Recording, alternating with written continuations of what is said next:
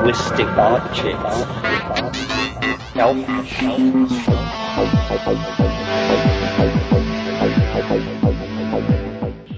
Greetings from Cyberdelic Space. This is Lorenzo, and I'm your host here in the Psychedelic Salon. And I have to tell you that I'm finding it hard to believe that so many people made donations to the salon in the past 10 days. As we all know, uh, we're in for some difficult times ahead, and to think that people are still making donations to the salon and uh, to all of the other great podcasts out there that have been coming online. You know, on many occasions, I've uh, I've heard some names that I recognize as uh, being donors to other programs as well as to the psychedelic salon. And so I want to thank all of you uh, donors out there in podcast land for supporting our community at large. And today I would uh, specifically like to thank Dr. Laura, Slobodin Z, Douglas S, Trannon G, Michael M, and Graham W. And I would uh, be remiss if I didn't mention the fact that uh, several of these donors have uh, been helping out for several years now. And even though I haven't uh, met most of you in person, I do look forward to that day. We're all in this together, you know, uh, so thank you very much, Laura, Slobodin, Douglas, Trannon, Michael, and Graham. I most definitely appreciate your help. And uh, some other people I'd like to thank uh, are all of our fellow saloners who have been actively posting on the many forums over at thegrowreport.com. And uh, to all of you lurkers, too. Uh, we know you're out there, and uh, we're happy for that. But uh, on the Psychedelic Salon forum at thegrowreport.com, Big Dirty Foot, yeah, you heard me right. we have a fellow saloner who goes by the handle Big Dirty Foot. Sounds like uh, someone who's been to Burning Man to me. Anyway, uh, Big Dirty Foot was kind enough to uh, start a thread asking for people to post their favorite episodes.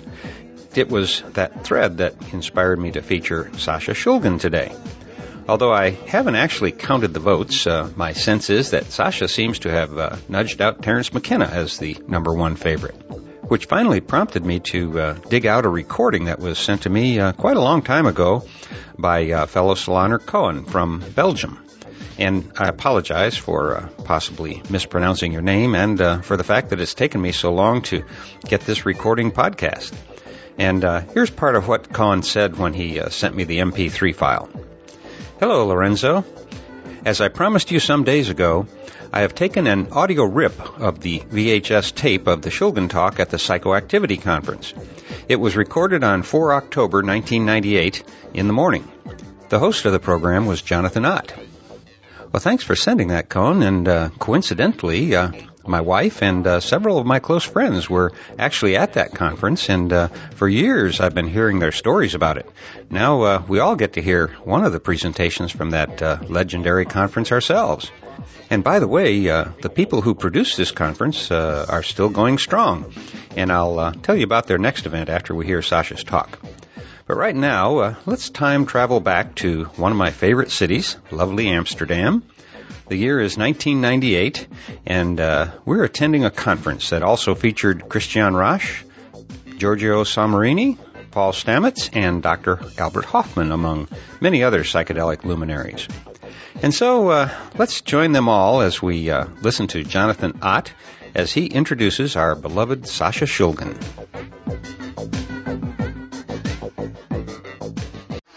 It's my honor and privilege to be able to present a man who really doesn't need any introduction, but that's an old cliche, and I'll give him a little one anyway.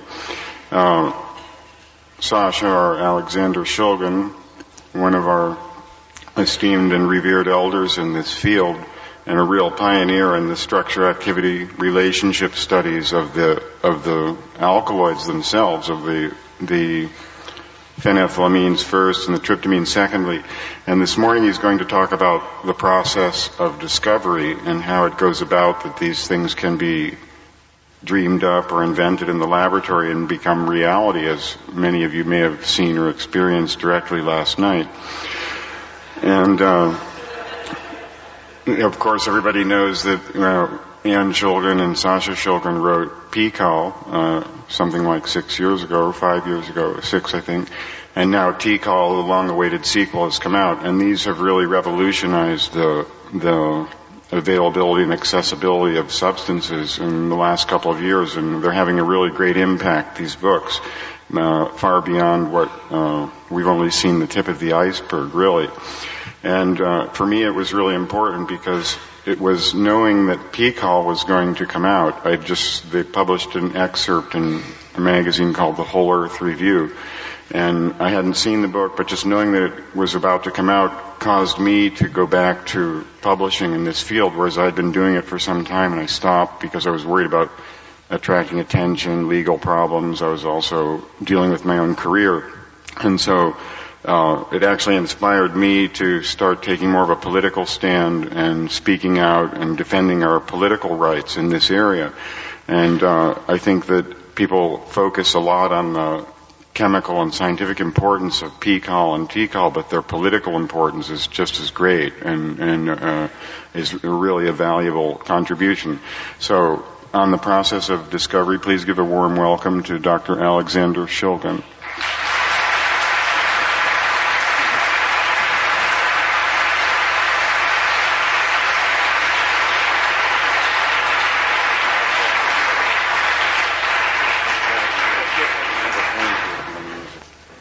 How do I say? Ahoy, ahoy. Yeah, it works. It's always a little strange to be introduced as one of the elders. I guess I am. I'm kind of getting on in years. But internally, no one's an elder. Internally, everyone's kind of around 35 or so. And you remain being kind of 35, and slowly this doesn't work much anymore, and that doesn't work much anymore. Then you have to kind of slow down, then you get this replaced, and then you get that modified. Uh, and the, someone said the body sort of goes on its own way.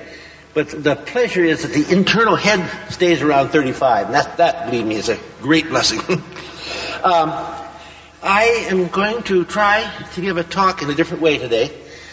I usually get involved, well, I think the best way of describing it, see, this allows me to prance. I, you can still hear me over here. Ah, good, okay. Uh, I'm sorry, that's problems for you, though. You have to keep looking. Uh, yeah, the uh, equation that is called research, uh, investigation, discovering new things, experimentation. Uh, I would make up a slide, except I had some slide problems because I was using something for the transparencies last night that was slightly opaque, and I drew the transparencies out. I tried them out this morning. They were totally opaque, so I had nothing but black on the screen.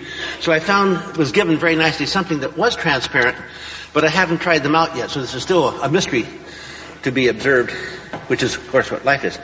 Anyway, the, uh, what I want to talk about is not what one finds out in the research area, but how one gets to finding things out in the research area. It's an unusual talk. I draw it up as an equation that A arrow B. A gives B. It's a very nice equation. It describes the research process, the investigatory process. You ask a question, that's the A. You scrape, scrape around in the, in the lab or in the bottom of the barrel or in the library or something, that's, that's the arrow. And you come up with the answer B. And so everyone says, gee, you, you have, you have just solved a very interesting scientific problem. Uh, discovery. Uh, but uh, the asking of the question is part of this process and is very often given short shrift because the uh, the answer is where you, you get your reward. So sometimes your question is modified by what answer you want, what answer you want to get to. And then you go back and find out what is a good question to ask. But either way, uh, the process of getting there is often swept under the under the table. That arrow thing. For example, in in in, in um, academic research, everyone there used to be always you, you go to the universities back in the beginning of the century, early time, last century, beginning of this century. You went to the academic world because it provided a certain amount of stability, academic stability, a, a job. You could interact with students. You could teach. You could do research work. You're given a little laboratory. Some funds came in from the university, and you could stir something or react something or try hybridizing something as you wished. Your questions were of your own making. The funds came from the university and the answers were happily published in whatever journal were necessary to build up your bibliographic inventory sufficient that you could get tenure and then you could either stop working or uh, continue research at your own freedom. Unfortunately, in the academic world, this has changed more and more.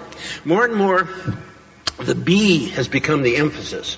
Because uh, over the last, I'd say, perhaps 40 years, and recently almost totally disappeared, has been the academic sources of research funds.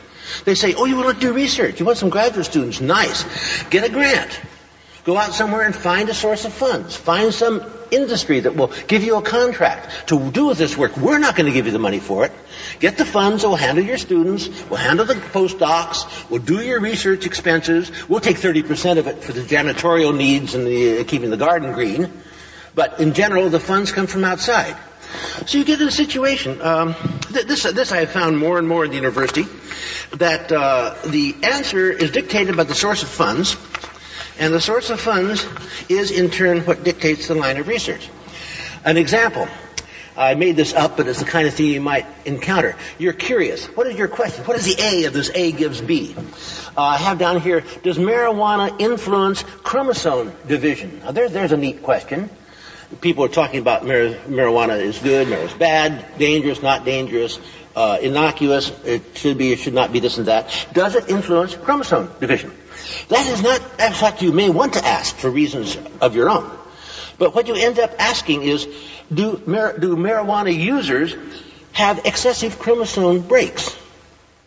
You're still looking at marijuana, you're still looking at chromosome, Buckle smears, few generations, look at them under a microscope running 1.8% breakage.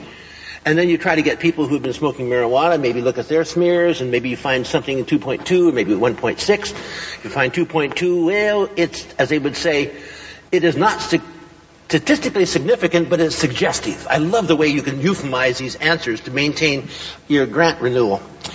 Uh, so, you get your grant, it is funded, and you end up, say, let's say, for, for example, in your academic world, you end up not finding significant amount of chromosome breaks. So you say, if yes, of course, you will say marijuana uh, causes genetic damage. If no, you say no, chromosome damage was seen from marijuana use or associated with marijuana use. But the paper gets published in whatever journal it is you publish it in with keywords such as marijuana, genetic damage, chromosomes, uh, reproduc- reproduction risks. All these are pejorative terms that apply back to the paper even though the paper was a clean bill of health. So this is a form of very subtle psychologically influencing the granting agent in the U.S. government. The various governments love doing it as long as it applies. It's in some way the answers can apply to what their current political needs are. It's a sorry shift from the academic purity of research to the practicality of putting a dollar sign on that B of A gives B and then working back from that to where the A is. Industry is not much cleaner. There used to be a term known as fundamental research. Sometimes it was called exploratory research. Go in the lab, putsy around, just have fun, and see anything comes up that would be of value. This is ideal. I mean, anyone would love this. This is the academic world of, of, of uh, 75 years ago. Play around. Enjoy exploring. Then more and more, uh, the term I have heard used quite a bit, uh, I think they're called bean counters people in industry who look at the bottom line and see if this line of research is really economically uh, valuable? Is there not another line that could be more efficiently followed? The people in the accounting office tend more and more to dictate the direction of research because they are the ones who will eventually have to pay out the check to the uh, uh, laborers, to the people, to the employees, and that check must come from the funds that come from the selling of a product that comes out of that research. Uh, for example, uh, you might have a person in the, in the research department talking to the accountant who says, you know, DuPont has just come up with a 7-fluoro steroid that is rather effective in uh, treating something or other that steroids would be effective in treating. Uh, the uh, answer is, let's get your research group working on 6 and 8 fluoro counterparts. They're, they're patentable, and out of those we'll certainly find something that would be of, of, of value. So you have the dictation, again, of research by the bottom uh, N, the B and its dollar sign. And this you'd think would be totally absolved in the area of private research. And in principle it is, and in practice, not quite. There are a number of institutions, number of groups in the area that we're interested here in the area of psychoactive drugs. You have the Heffter Foundation, you have the MAPS group, both of which have been very active in, in collecting, instituting, funding, and seeing research projects get initiated that are for the for the, the uh, discovering of information about uh, psychedelic drugs in general. But there's always this little smell of an agenda. Uh, not to take any of the of the glory from any of these groups, the agenda is still there. Namely, we want to achieve these ends. Uh, you wish to achieve a certain amount of academic acceptability, a certain amount of social balance. These are all noble ends, but they are ends. And those ends in some way must be thought of by the person who's applying for a grant. Because he wants to get the grant. The grant is money. The grant will come from them. And I'll apply for it in a way that will give me a favorable review by the review board. Not much of an influence, but not totally without. So this, this area is, unfortunately, still smells a little bit of the, of the A gives B, and the B is indeed the point from which the research starts. Anyway, with that, I want to get into a lecture, uh, and how I got into the area and how what I want to talk about, but what I want to talk about is not the B, going this way, B. I want to talk about the arrow, but I'll tell how I got into it. I had worked First in industry about 1950 something or other, 55, 56. I went to Dow Chemical Company. I was never a total virgin in, in industry in, in, that kind of chemistry. Here's a big laboratory, big equipment, big instruments, all the, anything you want to buy. You want to buy something, buy it, they'll buy it. And I thought, gee, this is marvelous. I can do whatever I want. Well, it didn't, they don't quite let you do whatever you want. They say, here's what we're interested in working on. And I was introduced to uh, my lab partner. He's a man who'd been there a few years, Warren Kading from which I learned a great deal. I learned this entire process of look at the arrow and not look at the bee. I learned it from him. He's a kind of a remarkable person. He is a person who I learned two things immediately. One, when he found something went strangely in the laboratory, he would say, that's utterly bizarre. He did not know that bizarre was pronounced bizarre, and he'd say bizarre. That's okay. Uh, the second one is one, I guess it's a little bit sexist, but I learned it from him and it had its applicability. When something would really go wrong, he'd slam something on the floor. In fact, he kept a little, a little line of broken beakers on the shelf. There's a wall at the end of the lab. And something went quite wrong, he'd pick up a beaker and throw it against the wall, smashing it. Well, the beaker's already been cracked, so it had no value. But just that throwing of the beaker, just marvelous. It, gave, it, it expunged him of any uh, of his anger. Uh, but as things went generally bad in a generic sense, he'd mumble, grumble, and say, chemistry is a woman. and we had a delightful, delightful, uh, we both had uh, technicians helping us, and they both were ladies, and somehow they got used to this from him, but it always struck me as a strange. Anyway, uh, what he had, now here was my first experiment on transparent transparencies. If this, I. No, yes. You're going to have to suffer dirty pictures. I call these dirty pictures because it always offends someone who thinks they're going to come up with pornography. But a lot of chemistry is pornography in disguise. You just have to know where to where to look for the for the functional group, so to speak. Um, anyway, uh, they this is industry. They had toluene, you know, pennies a pound, and they could make benzoic acid for pennies a pound. And Warren Kading discovered that if you put benzoic acid, that's the thing that's up there that I can point, well, I can point there, you can see it. The one up in the middle at the top. You put it in with copper, copper salt, copper cupric this, copper that, and throw fire to it, it went into phenol. Well, benzoic acid's pennies a pound, phenol's many pennies a pound, and you go to a million tons, this is suddenly big money. And so that, that was his discovery, you could oxidize an acid to a phenol. Marvelous. So when I got there, he had been exploring the second line. They said, we need a lot of, of para, uh, T-butyl, that's a T-butyl group, that's CCH33 at the bottom. Para-T-butyl phenol, why not take para-T-butyl toluene, pennies a pound, oxidize it to para-T-butyl benzoic acid, and then oxidize it to para-T-butyl phenol. They will not have a quiz on this later. This is just general information. He did it, and it, he came out with the wrong thing. He got meta. That group was in the wrong place. Well, the group didn't move, the phenol moved, but he worked that out later. So suddenly he got something that he was not assigned to get. It was the wrong thing. The, the, the boss said, wrong product, bad scene, try again. That, that's the, the mindset on the B and how you get there. Warren said, wrong product, good scene. What went wrong? And that, of course, is the heart of the arrow. What went wrong? And he fiddled around with it and he found, by golly, it goes through a salicylic acid, decarboxylates here, and the phenol's over here, and it goes metas from para or whatever.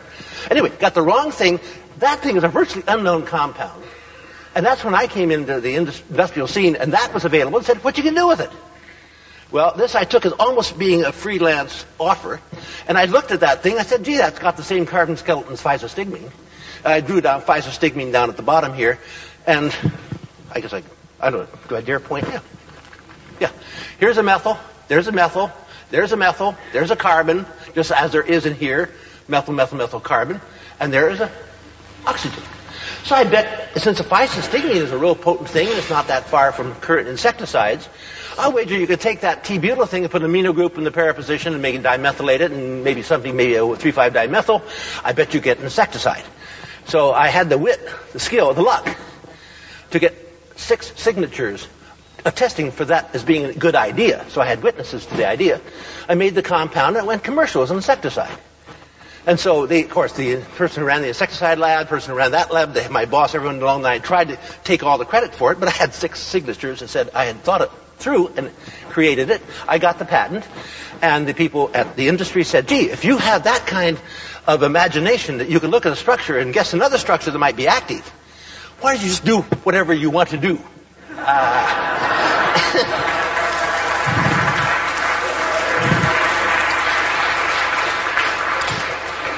And I did. And it's about five years later, I left industry. Because uh, what I wanted to do is nice, but not exactly what they wanted done. Uh, I got into the psychedelic drugs in spades, began making all kinds of neat things.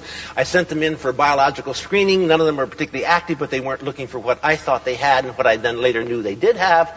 And so I was published for about two years out of Dow. And then they said, we're not comfortable with your publishing with Dow's address in this area. I said, okay, I live on my own street up there. I'll publish from my home address. Said, fine.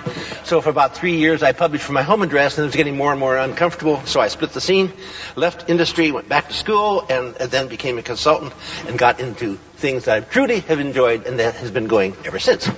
So with this, I will now really start my lecture. Uh, am I under time constraint? I am. Uh, oh, uh, oh no. Um, I have drawn here four more dirty pictures. Phenethylamine, PEA, and this shows the direction I really am now going with great interest. Uh, PEA can cyclize that little amino group, hang it down, bring it down, hang it down, and stick in something, and you come up with tetrahydroisoquinone. The carbons are all there, plus one carbon. Where that carbon comes from becomes quite an interesting story. And so the PEA, and down here you have tryptamine, and tryptamine can do the same thing. Tryptamine has an amine hanging out there, which can duck around this way with a carbon and become tetrahydrobeta-carbolate. So there's a relationship between phenethylamines and tetrahydroisoquinolines, between tryptamines and tetrahydrobeta-carbolines. I have worked this trilogy quite thoroughly, and out of it, still things are coming. But the fourth entity is almost, is almost unknown up there. So I want to talk a little bit about substitute. Phenethylamine is not an active compound. I mean, it's in this, it's in that. I've taken it up to a gram and a half, nothing. Uh, perhaps if you took some other maybe things that would inhibit its oxidation or metabolism, it might be, but as it stands, no. You put stuff on that ring, and that's of course one of the main areas. Right, right up in here, uh, without getting too technical, you put a methoxy monosubstitute, little odds and ends, up to about mono, and into the di substitution, you get stimulants uh, but they still decompose in the body quite rapidly. You get two or more than two, you get psychedelics. You get up to about four, or four and a half, four, four and a half. I'd love to get half a group onto a ring. Four or five on there, they begin losing all the activities, becoming inactive. So I played around in that area a great deal. The trimethoxy in that position with three methoxy around here was mescaline one, two, three. Is a compound mescaline, which is my first introduction into the entire area, personal introduction into the area of psychedelics. And I began making all kinds of modifications, put a methoxy here, up there, change them around, put a methyl group here, hang something on here, put a bromine in, put a methyl group, play around. And it's simple on a blackboard, and people say, well, it's easy to do on the blackboard. You get in the laboratory, it's more difficult. Sure, it's more difficult. Perfectly doable. Just be patient, sit around, find a way, you'll do it. And so this, this worked out gorgeously. And in general, I found the two oxygens out here, like methylene dioxy, is uh, with not with a two carbon chain, three carbon chain is MDA. That MDMA came from this whole route, which has that methylene doxy group on there. You can put methylene doxy in a methoxy, you get MMDA. These are things that come directly out of essential oils such as uh, L-amycin, myristicin, and such. And uh, the, then getting, but more than that, mainly the focal point on this particular molecule is this four position. Where it is on that four position calls the type of action you get, but with something in the four position, you get activity. So it's a really a beautiful thing. You take a salt shaker, put a little salt on there, you get this kind of a compound, put a little pepper on there, you get something else. Just modify that four position. With the tryptamine world, it was not quite as clean cut initially. Then I began finding out. Uh, I took oxygen out here. That's uh, you have serotonin, you have psilocybin or psilocin with oxygen up here. You have bufotenine with oxygen unsubstituted out here. Okay, but the real power is the, what's on the nitrogen. So I once I settled on a methoxy or an oxygen out that position, a dimethyl, diethyl, dipropyl, diisopropyl, methylpropyl, methyl isopropyl, on and on and on. The alkyl number alkyl groups are unlimited, and the number of putting them on is unlimited, and the, the, the novelty, the treasure, the, the unique cascade of products that come out from it are absolutely joyful. Uh, joyful to discover, to play with. Uh, whether you have good actions or not is another question. But anyway, this is where the tryptamine is, but it's only monosubstituted. You make disubstituted tryptamine over there, activity goes. So again, the, the emphasis is some oxygen is, is good or can help, but the activity is on these two groups. In the tetrahydro beta carbolines, these are not as versatile and not as well explored. The one I really got in originally was, was harmaline itself, which is, has a double bond up in here and a methyl group hanging down here and an oxygen over in here, but that, these are, that's another lecture to talk about structures. Uh, harmaline and harmine were the earliest ones I began exploring. Harmaline itself uh, which is the uh, the active, or at least one of the major components of many of the plants you've been hearing about for the last two or three days. In my original experiments with with uh, beta carb with that beta carboline, I got the two or three hundred milligrams as what I thought was a pure chemical, and uh, I got into very strange, nauseous, vomiting things. And it's a case of having nauseous and having diarrhea, and thanking the Lord they are not quite simultaneous. uh, it was it was a difficult experience. But I did try my best to visualize something, and I got my eyes closed, and I came back from the toilet and kept my eyes closed, and I had to go again, came back, and I got eyes, I got a face, I've got a, a mouth, I was visualizing a face that's going to be informative, and I got around to the nose, and the nose came in upside down. And there's no way I can identify the person. I gave up the whole thing, went and vomited again, and gave up on beta carbolines as entities unto themselves, as Enzyme inhibitors, of course, their action is legion, and this is an area of very, very extensive research right now that is going on on finding the balance between monoamine oxidase inhibition, which are things that prevent the metabolic disposition of compounds otherwise orally inactive, such as DMT, which has been talked about several times in the last two or three days, and making them orally active. Okay, and oh, I was saying about harmaline, which I thought was pure. It came on a, in a bottle from Merck an old, old bottle, roughly 1920 something or other, and it was a great big 100 gram bottle of Harmaline that I used for all of my uh, uh, early work. I made it available to several other people for clinical studies. And then I got into a, an interesting uh, dialogue with someone in, in Sweden on the purity of these materials. And I looked at that material by mass spec, and there's about 30% harmine. So this is from Merck. It says on the bottle harmaline hydrochloride with the smells of, of medical authority, and yet it, it's converted, or it is 30% contaminated with harmine. I wrote to Merck and I asked what kind of criterion they used back in the 20s to establish identity of materials. They answered a very nice letter saying that they have never offered this commercially, which is a nice answer, but not the answer to my question. And I got no satisfaction from there. I began playing around with it.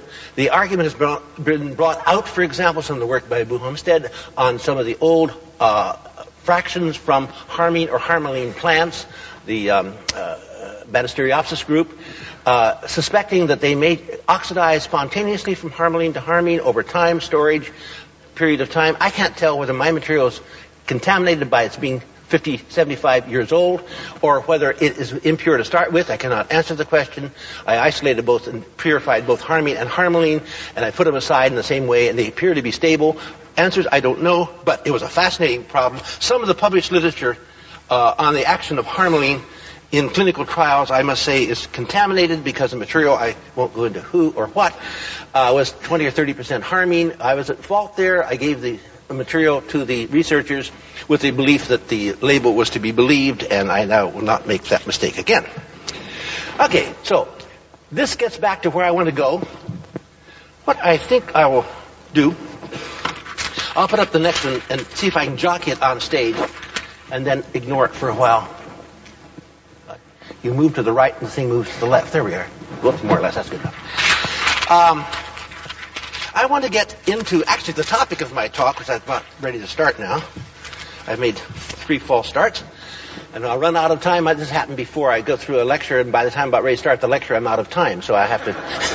oh, uh, I want to talk about psychoactive cacti, possibly, uh, possibly about psychoactive poppies, and the whole area of cactus and poppies immediately brings out often a prejudiced gut response, a sort of a uh, a, a, immediate reply. You hear, read, psychoactive cactus? Oh, sure. Peyote, uh, of course, uh, Trichocereus, that and the other, uh, contain mescaline. Uh, what else is new? And they drop the whole topic right there. Psychoactive poppies. Oh yes, uh, Paveraceae, what do you call it? Opium. Opium. There's where the active compounds is. What else is new? As if all of cactus could be explained by mescaline. Forget the rest. There's nothing else. All the poppies could be explained by opium. Forget it. There's nothing else. And this, nothing can be further from the truth. These plant, the, the plant area, the cactaceae, are absolutely incredibly loaded, largely with those, I don't have the examples up there, tetrahydroisoquinolines, dihydroisoquinolines, isoquinolines, quaternary salts of isoquinolines. The poppy world, and not just poppy, you get off into the, in the uh, other, the related genera, uh, but all basically in, I, I them together as poppies, uh, are loaded, but they are loaded with different isoquinolines. And what I found in snooping around in the literature, uh, that there is a, an extraordinary absence of overlap between the two groups. And here, that caught my fancy. Is, is, uh, in, in, the theological sense, are there, are there uh, two gods, a poppy god who made the poppies and a cactus god who made the cactus and they don't talk? Or is it one god had a little omission of, of, of attention for a while and forgot that he put beautiful techniques in one plant, other techniques in the other plant? but never cross-contaminated the techniques. So what I did, and this is exactly where, this is the arrow. This is my arrow. I'm not the bee. People said, what do you want to talk about? What, what have you found out recently? That's B. I'm not talking about it. I'm talking about the arrow. How I'm going to find the B without knowing where or what B is. So I have this thing up here. Aha. Uh, I, I drew four tetrahydroisoquinolines and four more over here. This is a clutch of eight, which I'm using as my, my template to begin finding out where I am, what's going to happen. Here are the dimethoxy, dimethoxy, dimethoxy, dimethoxy. The same over here, identical except methylene dioxys in each of the four positions. Uh, here I have these two, yeah, these two positions there and there, HH, H-methyl, methyl H, methyl methyl. So these are all possible permutations of methylated dimethoxy with its positions being respected tetraisoquinolines there, and the exact counterparts over here with the methylene doxy. So what I'm arguing here is what is the difference in the in the plant world, in the pharmacological world, between dimethoxy and methylene doxy with a scattering of methyls? Um, in the phenethylamine, the dimethoxy almost always exceeds the dimethoxy in potency or in activity, or is active whereas the other is not. Uh, 3,4 methylene doxy amphetamine is MDA. The corresponding dimethoxy is 3,4-dimethoxy amphetamine is not active. Uh, in the case of the mescaline-like things, the, the, poppy plant very nicely plops methylene doxies in places of two methoxys, forming lefauverine, for example, out of what would be otherwise mescaline. And you have materials that should be active, but no one's gotten around to explore them yet. The, the unexplored alkaloids in, in the peyote plant alone is a, is a lifetime a search, if you really want to get into some fascinating chemistry and totally unknown pharmacology, is peyote uh, pharmacologically uh, similar to a mescaline, the mescaline to peyote? The studies have never been made. The people who, on which mescaline has been titrated clinically have never been given peyote as a control, and people out in the field who work with peyote have never been given mescaline as a control. Just the comparison of a cactus and the major component of the cactus would be a fabulous clinical study, as yet undone. It should be done. Okay, this, this top one, helenomine, uh, is found in six different cactus species. Uh, it's never been found in a poppy. If you take away and begin hydrogenating the ring on the right with the, the points without the double bonds, you can put one or two double bonds in there. You get dihydroisoquinolines or just isoquinolines. Uh, there are a number of these known, and you go up to about 12 different cactus species in which those are found. Not one of them is found in a poppy. It, so it's all cactus. The next one, the N-methyl heliamine is known in six uh, cactus species. By the way, it's rather a potent monoamine oxidase inhibitor. The cacti, and I'll bring this point in a little later, are loaded with monoamine oxidase inhibitors, which brings in the smell of what will be eventually kind of an ayahuasca direction. Uh, it is known in a number of, um, of uh, cactus, but never in a poppy. Interestingly enough, for those who are in the analytical game, this particular compound, the methyl group there, in certain forms of analysis, certain types of mass spec analysis, comes up with this compound with the methyl group down here. Namely, that methyl group moves from there to there in the course of analysis. So you have to be a little careful. And some of the literature statements of what are in these poppies may be faulted by this, this internal rearrangement that is chemically bizarre and has never been studied, but has been mentioned by two people and I suspect is to be respected. Salsaladine is the same world dimethoxy, both the methyl group down here. This is an interesting material. It's found, by the way, in six different cacti and has never been found in a, uh, in a poppy. But these little groups in here uh, if you take these groups off, you have a material that is a dihydroxy salsalinol, which is a dihydroxy methyl H. This is a material that comes from dopamine. If you look at that dihydroxy in the amine group, dihydroxy in the amine group, it is dopamine. And if you put acetaldehyde in down here, you get that methyl group. This material has been found in chronic alcoholics as a material that is present in various parts of the body. Maybe uh, the alcohol oxidized acetaldehyde that's captured by dopamine. Dopamine, however, has also been used in the treatment of, of various things like Parkinsonism, and that people who are Parkinsonism positive and have this material, have this compound dihydroxy, it's called salsalinol or sal in the in the medical slang uh, as a major component in their brain, different parts of the brain. If you find and put that in the brain of an animal, the animal becomes Parkinson-like in its behavior. So again, you have a very interesting, this would be an example of an alkaloid that's found in mammals and found in man, but is tied in with either alcohol, acetaldehyde or dopamine, dopamine being natural, but dopamine also being given as a uh, uh, the hydroxydopa or Odopa itself as a treatment for Parkinsonism. So again, this is a, a tie-in together. I don't know what, how it's all going to fit, but this this material is found in in the in the mammalian world. The compound carnogene down at the bottom, or pectinine, has a various number of names. Uh, is again found in three different cacti, never found in poppies. One thing the poppy can do it can put stuff down here It sometimes does and sometimes doesn't. There we go, it does. Instead of this methyl group, you put big benzyl groups, you put uh, uh, isofuranol groups or things down in that area. These are made in buckets by the poppy world. The cactus doesn't know how to put a big thing down there. The poppy doesn't know how to get there without putting a big thing down there. So just that one little spot, that, that, that one little group down there, the methyl is cactus, big stuff down there like a benzyl, is poppy and no overlap. This to me is totally fascinating. This, this left-hand side is a, in essence, a cactus world.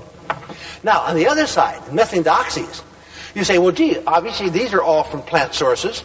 But interestingly enough, the uh, first of these, I call it MDHH4 because it's methylene dioxy and has hydrogen, hydrogen, hydrogen, hydrogen, and it's an arbitrary, uh, these will change, these are unpronounceable, uh, is not, not found in any plant. It does not exist in any plant. The second one, the uh, is found not in poppies, but is found as a product of the workup of poppies. It can be generated by, uh, synthetically from certain poppy alkaloids, but again, usually with something big hanging down that the lower one position that is dropped off. But it is on the edge of being natural, and it is on the edge of being in the poppy world. The last two over here, with a methyl H, uh, MH, and MM are not known in any plant at all. The methylene is not a stranger to the, to the peyote plant. But the peyote plant or the other cacti put it in this position. It knows how to put a methylene group into a tetraisoquinoline, but it doesn't know how to get it in the five, in the six, seven position. It only gets in the seven, eight position. So the machinery is there in the, in the cactus. It's just misapplied in some way. If you apply it correctly, in my opinion, and get these kind of things, you have materials that don't occur in any plant source. So this is this is exactly where I am. I don't know where it's going to go. I'm beginning to explore it. Uh, some isomers of carnogene, uh, of salsaladine, are pretty good monoamine oxidase inhibitors. Uh, I not not up to the harmine harmaline area by a factor of perhaps 40, but they are there, and I think structural variations of them might indeed bring them into into some type, sort of understanding. What I want to do, I want to I'm going to make, finish completing, synthesizing all these routes. These last two over here have only been in the literature two or three times uh, as chemical intermediates for something. Never been looked for, never been found anyway in plants. These are totally strange. So I want to get these eight compounds, and I've already made arrangements to do the work, and combine, and not combine, but add to that collection of eight a sample of harmine and harmaline, and let the ten of those go, this is one of my major projects right now, into analysis for monoamine oxidase inhibition. Are any of those inhibitors? I know some already are. How do they compare with harmine and harmaline, which are more or less the standards in the psychedelic industry? How do they compare? And when you find this and this and maybe that might be very interesting, and then I want to take off the hydrogens, make them dihydros, make them aromatic, make them with N-methyls, make them with different substituents, but take the most interesting and expand from those until you get a new collection of, of activity. Take the most interesting and expand from that until you get yet a newer collection of activity. Keep moving all the time from the most interesting leads to where it might go. Don't try to predict where it's going to go. Just learn from how it goes. I mentioned the um, and how there's anhalamine, anhalanine, anhalanidine, uh, paotene, lefauverine, these are all alkaloids from the cactus world. They're not just in peyote, they're in many cacti. Probably the five or six with the uh, uh, prefix and with a lofo prefix, which are named from the peyote plant, are found in perhaps 20 or 25 cactus species. They're very widely distributed in nature. But none of these uh, dimethoxyhydroxy or trimethoxy tetrahydroisoquinolines has ever been reported in any other plant than a cactus. As I mentioned, the ones of the methylene doxy down in that bottom position are in the cactus and in other other plants. You find them in a variety of other uh, uh, uh, genera, in fact, in other families, but not not in the cactus. So, with that in mind, there's one other point, and I should have brought. I didn't even know when I start, started, so when what time it is now doesn't make any difference. Um, I have one last of this. That one last is always a nice thing when people are in the audience wondering when this is going to end. My last. uh, slide brings up one other point that compares poppies in some ways and cacti. Top is ah, dimethoxy phenethylamine with an NN dimethyl. This is very, very frequently encountered in the uh, in the cac- in the cactus world. Uh, the free amino NH2 dimethoxyphenethylamine, which is not an active compound, is in about 20, over 20 cactus species. The monomethyl, which is the one with just one methyl on the far end up there, is in well over 20 cactus species. The dimethyl is known in six. Uh, there are probably many, but at least six have been reported in the literature. Uh, seven, I found one in, in the Pachocereus, so there are seven in which I can find that. Uh, this compound, I think, should be psychoactive. It's got all the goodies and the smells of being psychoactive. Two methoxy groups, well, maybe it'd be better it's methylene doxy, but why not? If the dimethyl up there, uh, it's many cacti, but it's never been tried in man. That compound's totally unknown in man. And I wonder if with the monoamine oxidase inhibitor, it might become orally active in man. But to me, even more, more intriguing is the lower compound, which uses that methylene doxy group. Here is something that is unknown in the plant world. It should be there, and it's not there. And I think, as I say, some divine uh, mischief is going on to leave it out. It's simply made, very simply, I've, I've made it, you made two steps, you make the damn thing. Uh, but it's not in, in, not in the plant world. It's almost not in the literature. Almost no mention of it in the literature. Simply made and totally unexplored. So this is kind of where I want to go. No, no, no, where I want to go is the, is the B. This is how I'm going to get to wherever it is I end, end up getting to, the process. Is I want to look at these eight compounds on the previous slide and harmine harmaline as monoamine oxidase inhibitors. Not that I particularly want it, but by looking for these, one gets into a very Oh, by the way, I, I, I, didn't mention, but one of the compounds on the right, the one with the methyl down and the hydrogen out and methylene doxy, I already found is active between 50 and 100 milligrams. So there is activity to be found in these things. Uh, anyway, I want to eventually explore all of these it is always nice from, a, from an ethical and legal point of view, looking at things that might or might not have monoamine oxidase inhibition, in that if they are clinically active, they might be or they might not be antidepressants. And antidepressants in no way compromises any research work because it is only illegal to look for psychedelics, which I do not look for. I look for antidepressants. And this takes care very nicely of some aspects of, of legal morality. Uh, so, uh, I want to look at these, these, this kind of where I am. This is the, the, the, shape of the arrow, A to B arrow right now. I want to look at these eight compounds and harmine harmaline as monoamine oxidase inhibitors as clues to where enzymatic and biological activity might lie. And I don't know where I'm going to find the most. They've never been compared with one another. About four of them have been run three on one system, two on another system. They cannot, results cannot be compared. I want all ten on the same system so the results are directly comparable to one another. They can be compared and evaluated. I want very much to um, uh, explore these materials pharmacologically, and I will continue what, doing what I am already doing. I think a lot of these things can be dehydrogenated de, to the totally aromatic dehydro N-methylquatylated. I think, for example, an area of chemical modification uh, oh, there's ballad I can show it on this, where you have two methoxy groups in a row, take one of them off. You have methoxyhydroxy, this area of vanillin, isovanillin, the hydroxymethoxy metabolites of, of uh, epinephrine, norepinephrine, all these goodies, uh, are lie in this general area. But one says, well, the hydroxy group has to be on the molecule so it'll get into the brain. But if the hydroxy has to be off, you can't have a bare hydroxy. But the hydroxy is next to a methoxy, it's not bare. It's, it's, it's compromised. And there are things that contain free hydroxy groups that do get in the brain if they are protected from getting too associated with water. Example, psilocin. Psilocin has a bare hydroxy group, yet it's, it's, active as such orally. But it is associated with a very strong base. And so you have an internal salt. And that salt may be what protects it. The same thing is totally doable in the area of the tetrahydroisoquinoline. And one last point I want to pursue is a concept of, uh, that's brought out in discussions of, of ayahuasca, in which you might have materials such as these that are should be active and would be active if they're not deaminated and a cactus, these are the upper ones at least from a cactus, and cactus components that themselves may not be active but may inhibit that deamination. So it's exactly the parallel to ayahuasca that is very possible in a cactus. You could have a phenethylamine that would not normally be active, but it is active because in the same cactus there happens to be a tetraisoquinoline that inhibits the inactivation of the phenethylamine. So in essence, you have an internal ayahuasca. This is this is a doable thing, a believable thing. And what is very provocative is that um, if you have that combination uh, in there, you have a mixture of compounds that may show activity, but neither one of the compounds alone would show any activity.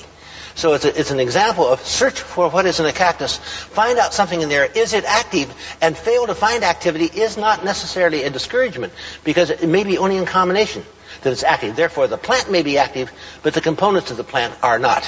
So this is kind of what I wanted to do. I wanted to bring you a, a report of what's going on, not where it's going to go. I don't know where it's going to go, but how I'm going to explore getting to wherever it's going to go, and uh, let that be kind of the, the, the, the, bottom line to the title of, of the talk. And I really do believe that this whole process of getting uh, to a, a, target rather than achieving a target uh, is a lot more exciting. Thank you very much. I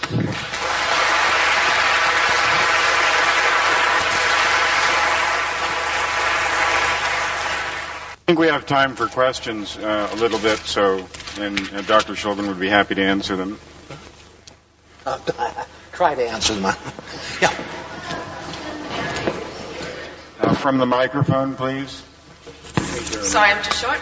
Um, my brief statement is that you've certainly given me a new dimension um, to think about in uh, Island by Huxley, the fact that he named one of the characters Joe Aldehyde, because I was only familiar with it um, in the perfume industry. Uh, I had never thought of him uh, related to psychoactive chemicals. But my question is uh, I know my field is more inorganic chemistry, my interest, but uh, with cannabis, in the U.S. generally, it's thought that the THC is the only active compound in cannabis, and I was wondering, have there been any studies to find there's what 200 something other alkaloids in cannabis, um, and it's been proven that marinol, the isolated, doesn't work as well. Has anybody done any research on all these other ones? Okay, uh, let me go back kind of in the middle of the question back toward the first. One thing you termed alkaloids, be cautious, they're not alkaloids in cannabis. It is an alkaloidless plant, at least from the point of view of, of its activity. These materials are hydrocarbon, they're actually ethers. Uh, and they're terpenase, terpene-like, but they are not alkaloids. Is THC the only active compound? Absolutely not. There are other materials in there that are known to be active, but the clinical studies in man have not, to a large measure, been successfully done. Yeah, that's my question. Is yeah, the, they're in animals, yes. Uh, and there's no question but what they will con- contribute, in my mind, at one level or another, to the overall action of the plant. To study the action of THC in isolation is a very unnatural thing to do. THC of marinol is actually uh, synthesized. It doesn't come from the plant, although there's work in Holland in obtaining it from the plant in a competitive way. Isn't it But- even hexahydrocannabinol? It's a separate. Sorry? It's hexahydrocannabinol, right? It's a separate. Well, te- the, the tetrahydro is, it has one double bond. The hexahydro has been studied in animals. I don't remember the results of the study. I don't believe it's found in the plant. But there are many variations of the double bond position and variations of the ring integrity that are common components of the plant. And many have been studied in animal studies. I do not know of clinical studies in man. Okay. Mm-hmm. Well, you keep working on cactus and oh, poppies, and I'll work on this. Good. Is there a microphone? Good. Good. I thank you very, very much.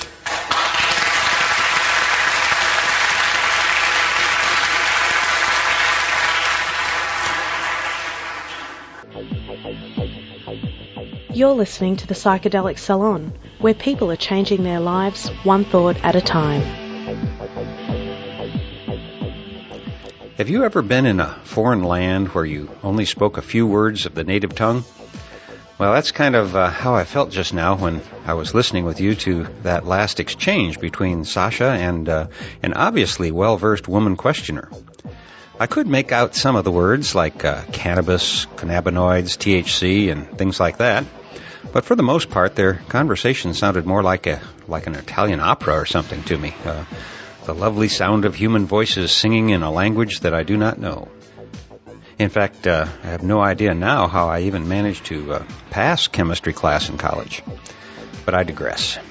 I guess what I'm trying to uh, get to is that uh, even though I don't grok all that Sasha says, I think it's important to uh, preserve these talks as best we can for any future chemist who may find some inspiration from his words, and uh, more particularly by uh, hearing a little bit more about the processes involved in uh, doing the very sophisticated work that he does.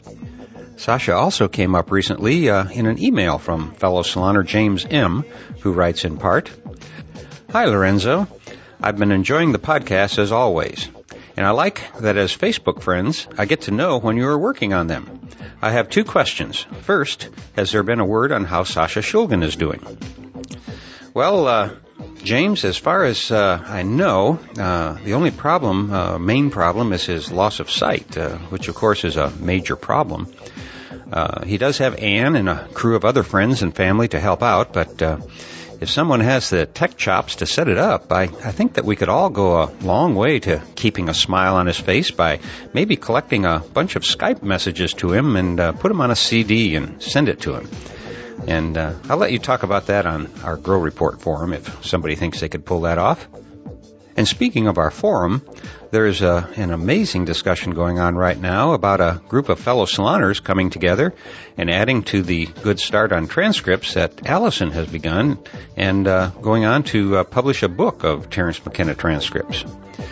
Now, I don't know where this is all going to uh, end, but uh, it began with a simple question by M.N. Borden that uh, grew into a very active thread. By the way, uh, in addition to our forum over there, uh, there are dozens of other forums, uh, all of which I think you'll find very interesting. It's a truly wonderful community that is uh, forming over there, and I'm very pleased to be a part of it. Now, getting back to uh, James's email, there was a second question that he asked. Can you think of any one book which would serve as a good historical cultural introduction to the psychedelic scene's beginnings in the 50s and 60s? I asked because I recently introduced a friend to the sacred medicine and talked to her during our session about the impact of LSD on our culture. She had never heard of Timothy Leary and had no idea that there were ever legitimate studies done with psychedelics. She asked me for a book, as it was a whole new world to her, but I couldn't think of anything in particular. So how about it? Well, not not to keep coming back to the same point, but uh, on our forum uh, over at thegrowreport.com, I started a thread a couple of weeks ago uh, asking once again what people's favorite books are, and uh, there have been some very interesting comments posted. But I've never thought before about one single book that would be a good introduction to the early psychedelic scene. Again, uh, that's a great idea for another thread, but I'll add my own two cents here anyway. Of course, uh, I'm going to have to do it by uh, mentioning more than one book. But that way you can uh, check them out on Amazon and pick the one you think might be the best fit for your girlfriend. In other words, uh, this is probably a case where you aren't going to be able to find a one size fits all book. So uh, here are two of my favorites, although they don't exactly fit the early 60s genre that you mentioned. First one is Sisters of the Extreme Women Writing on the Drug Experience by Cynthia Palmer and Michael Horowitz. And the second one is The Long Trip A Prehistory of Psychedelia by Paul Devereaux. And uh, together, I believe those two books should uh, make it clear that the psychedelic resurgence of the 60s was simply the start of what Opaque Lens calls the re-shamification of the human consciousness. Maybe it was uh, Fraser Clark who said that on Opaque Lens's Shamanic Freedom Radio podcast that was a tribute to Fraser. Anyway, uh, if after reading those two books someone still isn't interested in our sacred medicines, then uh, maybe they should move on to other topics that are of more interest to them. As we all know so well, uh, being a professional psychonaut isn't uh, for the faint of heart. But if you do want to rub shoulders with uh, some of your fellow entheogenic explorers and adventurers, a good place to start might be at uh, one of the conferences that take place from time to time, as I've said many times before. You know, a few minutes ago we heard a talk that was given at the Psychoactivity Conference that was held in Amsterdam in 1998. And the uh, people who produced that conference are the same ones, I think, uh, who are producing Psychoactivity 6 in Tibet later this year. And you can find the full details on their uh, website at psychoactivity.eu, where uh, they say this about their next conference. The tiger meets the jaguar. Shamans from Nepal meet shamans from South America. Intercultural meeting of the shamanic traditions between the Himalaya and the Amazon. And uh, if any of our fellow saloners are able to attend this conference, I, I hope you'll send me an account of it to uh, pass along here in the salon. Now, I've got a couple more things to say, and as much as I hate being negative, the first of them uh, is negative. It's about my relationship with SanDisk MP3 players. Now, longtime saloners uh, may remember a few years back when I dropped my SanDisk on a tile floor and broke the on-off switch, making it totally useless. So, uh, for the past several years, I've been using a little iRiver MP3 player that the Dope Fiend sent me to uh, replace my broken one. And I love that little player, by the way. Now, about a year ago, uh, my wife bought the tiny version of the SanDisk, and it worked great uh, until she dropped it, all of uh, maybe six inches, and it broke the same way. This on-off switch no longer works. Now, maybe this was just bad luck on my part, but uh, you can bet that I'm not going to be buying any more SanDisk products which is really too bad. Uh, except for their crummy switches, I, I really like their players. Again, uh, a good topic for our forum might be uh, what kind of MP3 player are you using? Do you like it? What are your favorite features? You know, things like that I think a lot of us would find interesting. Finally, uh, I want to say a few more words about my newfound fascination with Facebook and Twitter. Like many of our fellow saloners, uh, I've been constantly searching for better and more efficient ways to find the others. And while it's still too early for me to come to a firm conclusion about these uh, new social networking sites, I, uh, I, am discovering all kinds of fascinating things that can be done with uh, Facebook and possibly even more importantly uh, with Twitter. I have no idea, of course, where all this is leading, but uh, here is just one tiny example of how these sites, uh, along with podcasting, can bring people together who otherwise never would have crossed paths. Many years ago, uh, I first heard about the work of Albert Bates, but I never would have uh, been so bold as to try to contact him. However, uh, my friend KMO has no such qualms and drove down to the farm and interviewed Albert for uh, several of the Sea Realm podcasts. So when I finally got on Facebook and uh, saw that Albert Bates was there, well, I, I clicked the add a friend link, and uh, much to my delight and surprise, he agreed to link up with me on that site. So the other day, uh, as I was scanning my friend's status updates, I read that Albert Bates was listening to Sancho and Cody's Black Light in the Attic podcast at the exact same time as I was listening to the same program. Now that's uh, not much of a big deal, you might say, and in truth, I, I guess it isn't such a big deal. But somehow, uh, for me to learn that someone I respect is listening to a podcast that I recommended, well, it just made this world a lot smaller and friendlier for me. So if you haven't taken the plunge to experiment with these sites yet, my advice is uh, to ignore everything that's being written about uh, Facebook and Twitter and check them out for yourself. For example, uh, it's possible to watch the Twitter cloud in real time and uh, see what the main things are that are being discussed by a million and a half people. And uh, depending on who you decide to follow in Twitter, uh, you'll most likely be surprised at the level of discussion that's taking place in those short 140 uh, character bursts. And uh, searching the Twitter space can lead to all kinds of interesting connections. For example, just now I searched for the words psychedelic salon and uh, discovered that so far this month, uh, two people besides me have uh, mentioned the salon. So uh, thank you, Benzier JP and Mark G85. I appreciate you uh, keeping us alive in Twitter space, and uh, I'm happy to be following you guys now too. And if you happen to connect with me on Facebook, you can go to my friends list and sort by region, where you'll see that I have more friends in Australia than I do in London, or that I only have one friend in France but two in Croatia. Uh, who knows? Maybe one day you'll be able to find the others in your own hometown this way. So if you want to uh, join us in this little experiment, you can uh, find me on Twitter as Psychedelic Lozo, P-S-Y-C-H-E-D-E-L-I-C-L-O-Z-O, and on Facebook as Lorenzo Hagerty. And uh, Hagerty, by the way, only has one G. I've uh, heard from several friends that they couldn't find me there at first, and as it turns out, if you search for the 2G Haggertys, uh, you aren't going to see us 1Gers. But if you can find me, uh, I'd be more than happy to connect with you. And that way, at least, uh, I will have uh, found another one of the others.